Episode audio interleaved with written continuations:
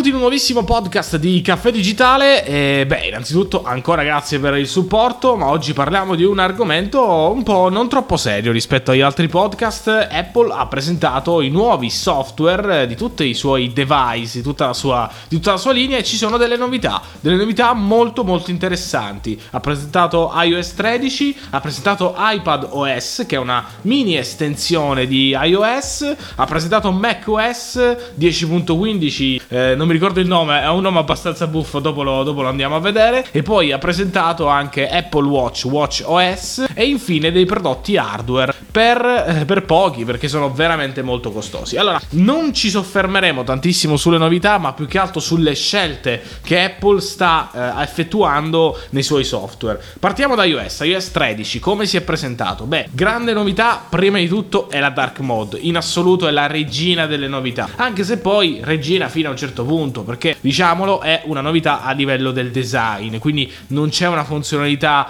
ehm, eccelsa, l'unica funzionalità è quella di risparmio della batteria e quindi un'ottima mossa eh, quella di Apple. Poi ci sono tante altre novità all'interno di iOS. Beh, principalmente stavamo notando una novità che in effetti non è stata riportata. Infatti davanti a me è un articolo, ma non c'è non è neanche stata scritta questa novità ed è quella del eh, controllo vocale. Appunto tramite la voce si potrà controllare tutto il sistema. Ma non è Siri, attenzione, con Siri potete aprire le applicazioni, scrivere dei messaggi, qui dovete semplicemente dire mostrami dei numeri, cioè dei numeri in cui è stato diviso il software in una griglia in cui ci sono dei numeri e dire di tappare quel numero. Quindi per esempio il numero 4 corrisponderà all'applicazione fotocamera, voi direte numero 4, quindi tocca il numero 4 e lui aprirà la fotocamera. È una funzione secondo me geniale, l'abbiamo provata praticamente tre minuti fa e ne sono rimasto innamorato. Ancora è abbastanza buggata, c'è da dirlo, ma è comunque una funzione così bella che non ho ben capito perché gli altri non ne hanno parlato. Boh, non lo so. Sì, è la novità perché in realtà Apple neanche al keynote, anzi forse la gran parte delle novità più succulenti, possiamo dire così, neanche sono state mostrate al keynote, tutti quegli elementi grafici nuovi che sono stati migliorati. Possiamo definire in realtà iOS 13 come la seconda versione eh, di, di, design del di col concetto di, di Apple, perché tutto è iniziato ovviamente col primo primo iOS, poi successivamente con iOS 7 c'è stato praticamente eh, il design è stato stravolto, l'interfaccia grafica e le icone annesse. E adesso con iOS 13 Apple punta a una nuova linea di design, infatti tutti gli elementi grafici che avevamo già intravisto un po' in, inizio con iOS 8, quindi il fatto di unire il flat con, i, con il bold, con lo stile più in grassetto, più armonioso, con uno stile magari più lineare, questo questo connubio tra questi due stili ha origine qui, soprattutto in iOS 8, ma vede il suo coronamento in iOS 13. Diciamo che questo passaggio al nuovo stile ancora non è del tutto finito, infatti io penso che le successive versioni di iOS punteranno ancora in questo. E anche io credo che nelle beta, ieri è uscita la prima beta, tra l'altro di installazione anche per la prima volta, è stata molto complessa per gli sviluppatori, eh, anche perché devono installare il nuovo Xcode, perché ricordiamo che iTunes andrà in pensione pensione, o meglio, andrà in pensione per ora solo sui Mac. Per chi ha Windows ancora permane iTunes appunto per sincronizzare il dispositivo, eccetera. Quindi iOS 13 eh, si pone come nuovo, nuovo, stile, nuovo stile di design. Eh, ci sono alcuni elementi grafici nuovi che probabilmente troveremo nei prossimi anni o addirittura nelle prossime beta proprio in tutte le applicazioni di iOS. E io credo che anche le icone um, che adesso sono magari risalenti un po' a tempi passati, come per esempio l'applicazione mail o l'applicazione fotocamera. Ci spero tanto, in realtà, questo è un auspicio, che vengano cambiate e aggiornate in questo stile, in questo stile che crea forse un equilibrio che eh, gli utenti stanno cercando ormai da, da tanto tempo. E poi la dark mode, la novità ovviamente principale, quella dove il sistema si tinge di un colore scuro, può essere attivata come volete, potete fissare addirittura proprio un orario di, di attivazione, oppure automaticamente iOS potrà prestabilire stabilire se durante l'alba preferite il tema chiaro e poi partire al tramonto per tutta la notte fino al mattino seguente, potete scegliere ovviamente la modalità scura. Per il resto, come novità, ci sono state, questo aggiornamento si è incentrato più su novità eh, di dettagli marginali, ma che quei dettagli che penso cambieranno la vita dell'utente. Eh, può essere quel dettaglio anche la nuova, la nuova modalità di condivisione, può essere quel dettaglio la nuova note con un design rivisitato, può essere quel dettaglio anche una gestione migliore dei download con Safari che apre Apple. Questa cosa era, inimmaginabile se la dicessimo, se avessimo detta qualche anno fa sarebbe stata davvero inimmaginabile, mentre adesso è diventata realtà. Ma eh, iOS quest'anno non è l'unica novità eh, sostanziale, ma io credo che la maggior parte delle novità quest'anno siano andate su iPad perché hanno stravolto quel sistema operativo rendendolo praticamente a parte, chiamandolo iPadOS e con delle novità che lo rendono più un computer che un dispositivo appunto mobile. Abbiamo considerato sempre il tablet come un'estensione dello smartphone, come uno smartphone più in grande. Adesso invece ha delle funzionalità in più, è adatto a fare determinate cose e soprattutto è adatto a un uso più di produttività, più di, di lavoro, possiamo dirlo così. Anche se alcune modalità, come per esempio appunto il Magic Mouse, il supporto quindi ai mouse esterni c'è, ma è è ancora presente in una versione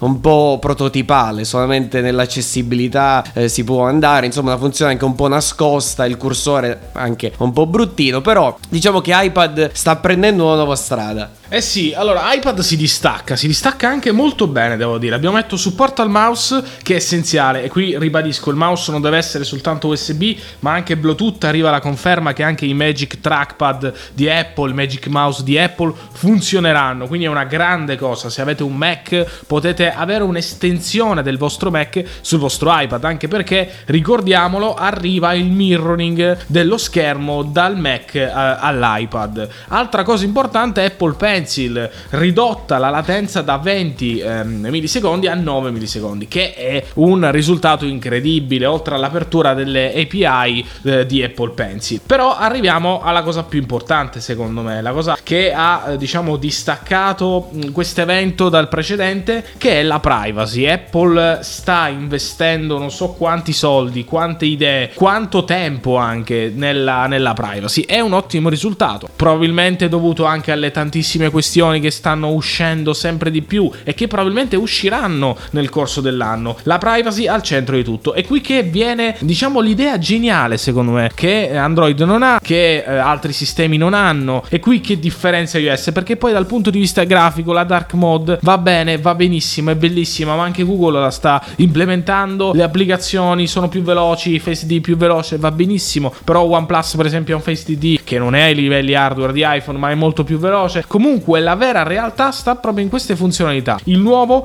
eh, entra con Apple. Cioè, allora, partiamo dalla base. Quanti di noi entrano nelle applicazioni scaricate dall'App Store e si seccano a inserire i propri dati? Quindi vogliono entrare con Facebook, vogliono entrare con Google. E questo, è solo, solo questo si può entrare. Quindi le uniche due scelte sono Google e Facebook. Il problema qual è? Che molte volte questi due grandi colossi cedono troppe informazioni, come per esempio le mail, come per esempio esempio il numero, come per esempio il nostro nome, il nostro cognome e noi non li vogliamo dare all'applicazione. Ecco che arriva Apple. Apple innanzitutto, e qui lo diciamo, Apple ha obbligato gli sviluppatori ed è una grande mossa perché così non è lo sviluppatore, allo sviluppatore non conviene adottare un sistema del genere perché non riceverà più dati dall'utente. Perché cosa avverrà? Quando cliccheremo su entra con Apple, automaticamente uscirà un pop-up che ci dirà guarda l'applicazione richiede questi, questi dati, tuo nome, la tua email, il tuo numero numero, tu cosa vuoi dare? Tu puoi scegliere, puoi scegliere se dare tutte e tre le informazioni oppure dire guarda io la mia mail non la voglio dare. Allora automaticamente il sistema genererà un'email con dei codici, dei numeri, con proprio un'email proprietaria di Apple in cui tu ti potrai interfacciare col sistema, quindi riceverai le email, ma il sistema non saprà mai la tua email proprio completa. Quindi si va contro quella vendita di dati che abbiamo tanto sentito da Facebook, quindi i vari scandali. Quindi questa secondo me rimane la grande novità di iOS in generale. Poi altre novità, iPadOS, la tastiera, quindi il fatto appunto di nuova interfaccia eh, con supporto USB. Pensiamo alle chiavette USB, ma quando mai, quando mai potevamo aspettarci che un'azienda come Apple si aprisse così tanto? Quando mai potevamo aspettarci di avere un download manager? Insomma, veramente un ottimo, un ottimo keynote. Poi passiamo alla parte un po' tra virgolette triste, diciamola, probabilmente dovuta anche al mercato, che sono tvOS, Apple WatchOS e forse, forse macOS, anche se ancora un po' si salvano. Partiamo da tvOS, un po' triste come presentazione, durata sì e no 5 minuti se la contavamo, erano anche forse di meno, devo essere sincero, gli sto, sto regalando dei due minuti, ma siamo lì, siamo lì. Tim Cook entra, presenta tvOS e via tvOS. È sempre stata la prima. Novità, multiutente, può servire a qualcosa? Non lo so. Seconda novità, il gaming, aggiunti eh, due supporti al PlayStation 4 e Xbox One X, quindi i controller di queste, due, di queste due console. E devo essere sincero, forse è la novità migliore che hanno presentato fino adesso. Poi nuove immagini in 4K, quindi nuovi screensaver. Però, cioè, siamo sinceri, il Siri che tanto aspettavamo in italiano, che gestiva tutto Apple TV due o tre anni fa, che fine ha fatto? Boh, non lo sappiamo. Probabilmente, ripeto, è il mercato che detta leggi. Quindi Apple TV, per esempio, in Italia non ha venduto tantissimo. E questo ci fa capire che Apple sta investendo decisamente di meno. Passiamo poi a Apple Watch, molto rapidamente. Eh, Apple Watch, app native e App Store. Finalmente arriva l'App Store nell'Apple Watch, ma anche qui utile per chi ha un Apple Watch Serie 4 con LTE, perché diciamoci la verità, se non avete questo LTE, quindi non potete distaccarvi dal vostro iPhone, comunque non vi costerà nulla aprire l'iPhone e scaricare dall'App Store appunto la vostra applicazione. Ma grande novità, arriva finalmente memo vocali, calcolatrice e eh, altre app che promemoria, quindi che si andranno a interfacciare e creare una loro applicazione all'interno di WatchOS. Ottima idea, soprattutto per i memo vocali, anche se attenzione anche qui alla privacy, perché? Perché tutti chi avrà un Apple Watch potrà registrare dei memo vocali e voi non lo saprete, quindi anche qui attenzione alla privacy. E poi arriviamo all'ultimo, macOS Catalina, nome secondo me orribile per le nostre parti, probabilmente negli USA è decisamente meglio, ma da noi è orribile. Eh, si è parlato di sicurezza, si è parlato di voice control, che era quello che abbiamo detto prima, cioè controllare tutto il sistema tramite una serie di griglie, di numeri. Voi dovete dire semplicemente eh, clicca sul numero 4 e vi aprirà quello che c'è nella griglia del numero 4. Però anche qui, niente novità. Si è avuto un piccolo assaggio di quello che si chiama Project Catalyst, che, eh, oppure Catalyst, che in sostanza mh, porterà le applicazioni, era il cosiddetto Marzipan, dove porterà le applicazioni di iOS su macOS. Abbiamo ricevuto solamente Asphalt 9 come prova di, questa, di, questa grande, di questo grande progetto che Apple sta realizzando, però dobbiamo, dobbiamo ancora aspettare. E quindi qui un, una piccola delusione, ci aspettavamo tutti Marzipan, in realtà non se n'è parlato, si è semplicemente dato un piccolo annuncio, un piccolo assaggio di tutto quanto. Ed è proprio Marzipan, bisogna partire da Marzipan per fare un'analisi anche più generale sul futuro anche di, di Apple stessa, perché le conferenze per i sviluppatori indicano una strada. Ricordiamo che queste sono le conferenze organizzate quest'anno al McHenry Convention Center con più di mille sviluppatori, ci sono un sacco di sessioni al giorno e, e quindi ricordiamo anche le novità di Xcode per esempio, uh, c'è la possibilità adesso di aggiungere, diciamo di modificare praticamente il codice attraverso la mobile UI, una,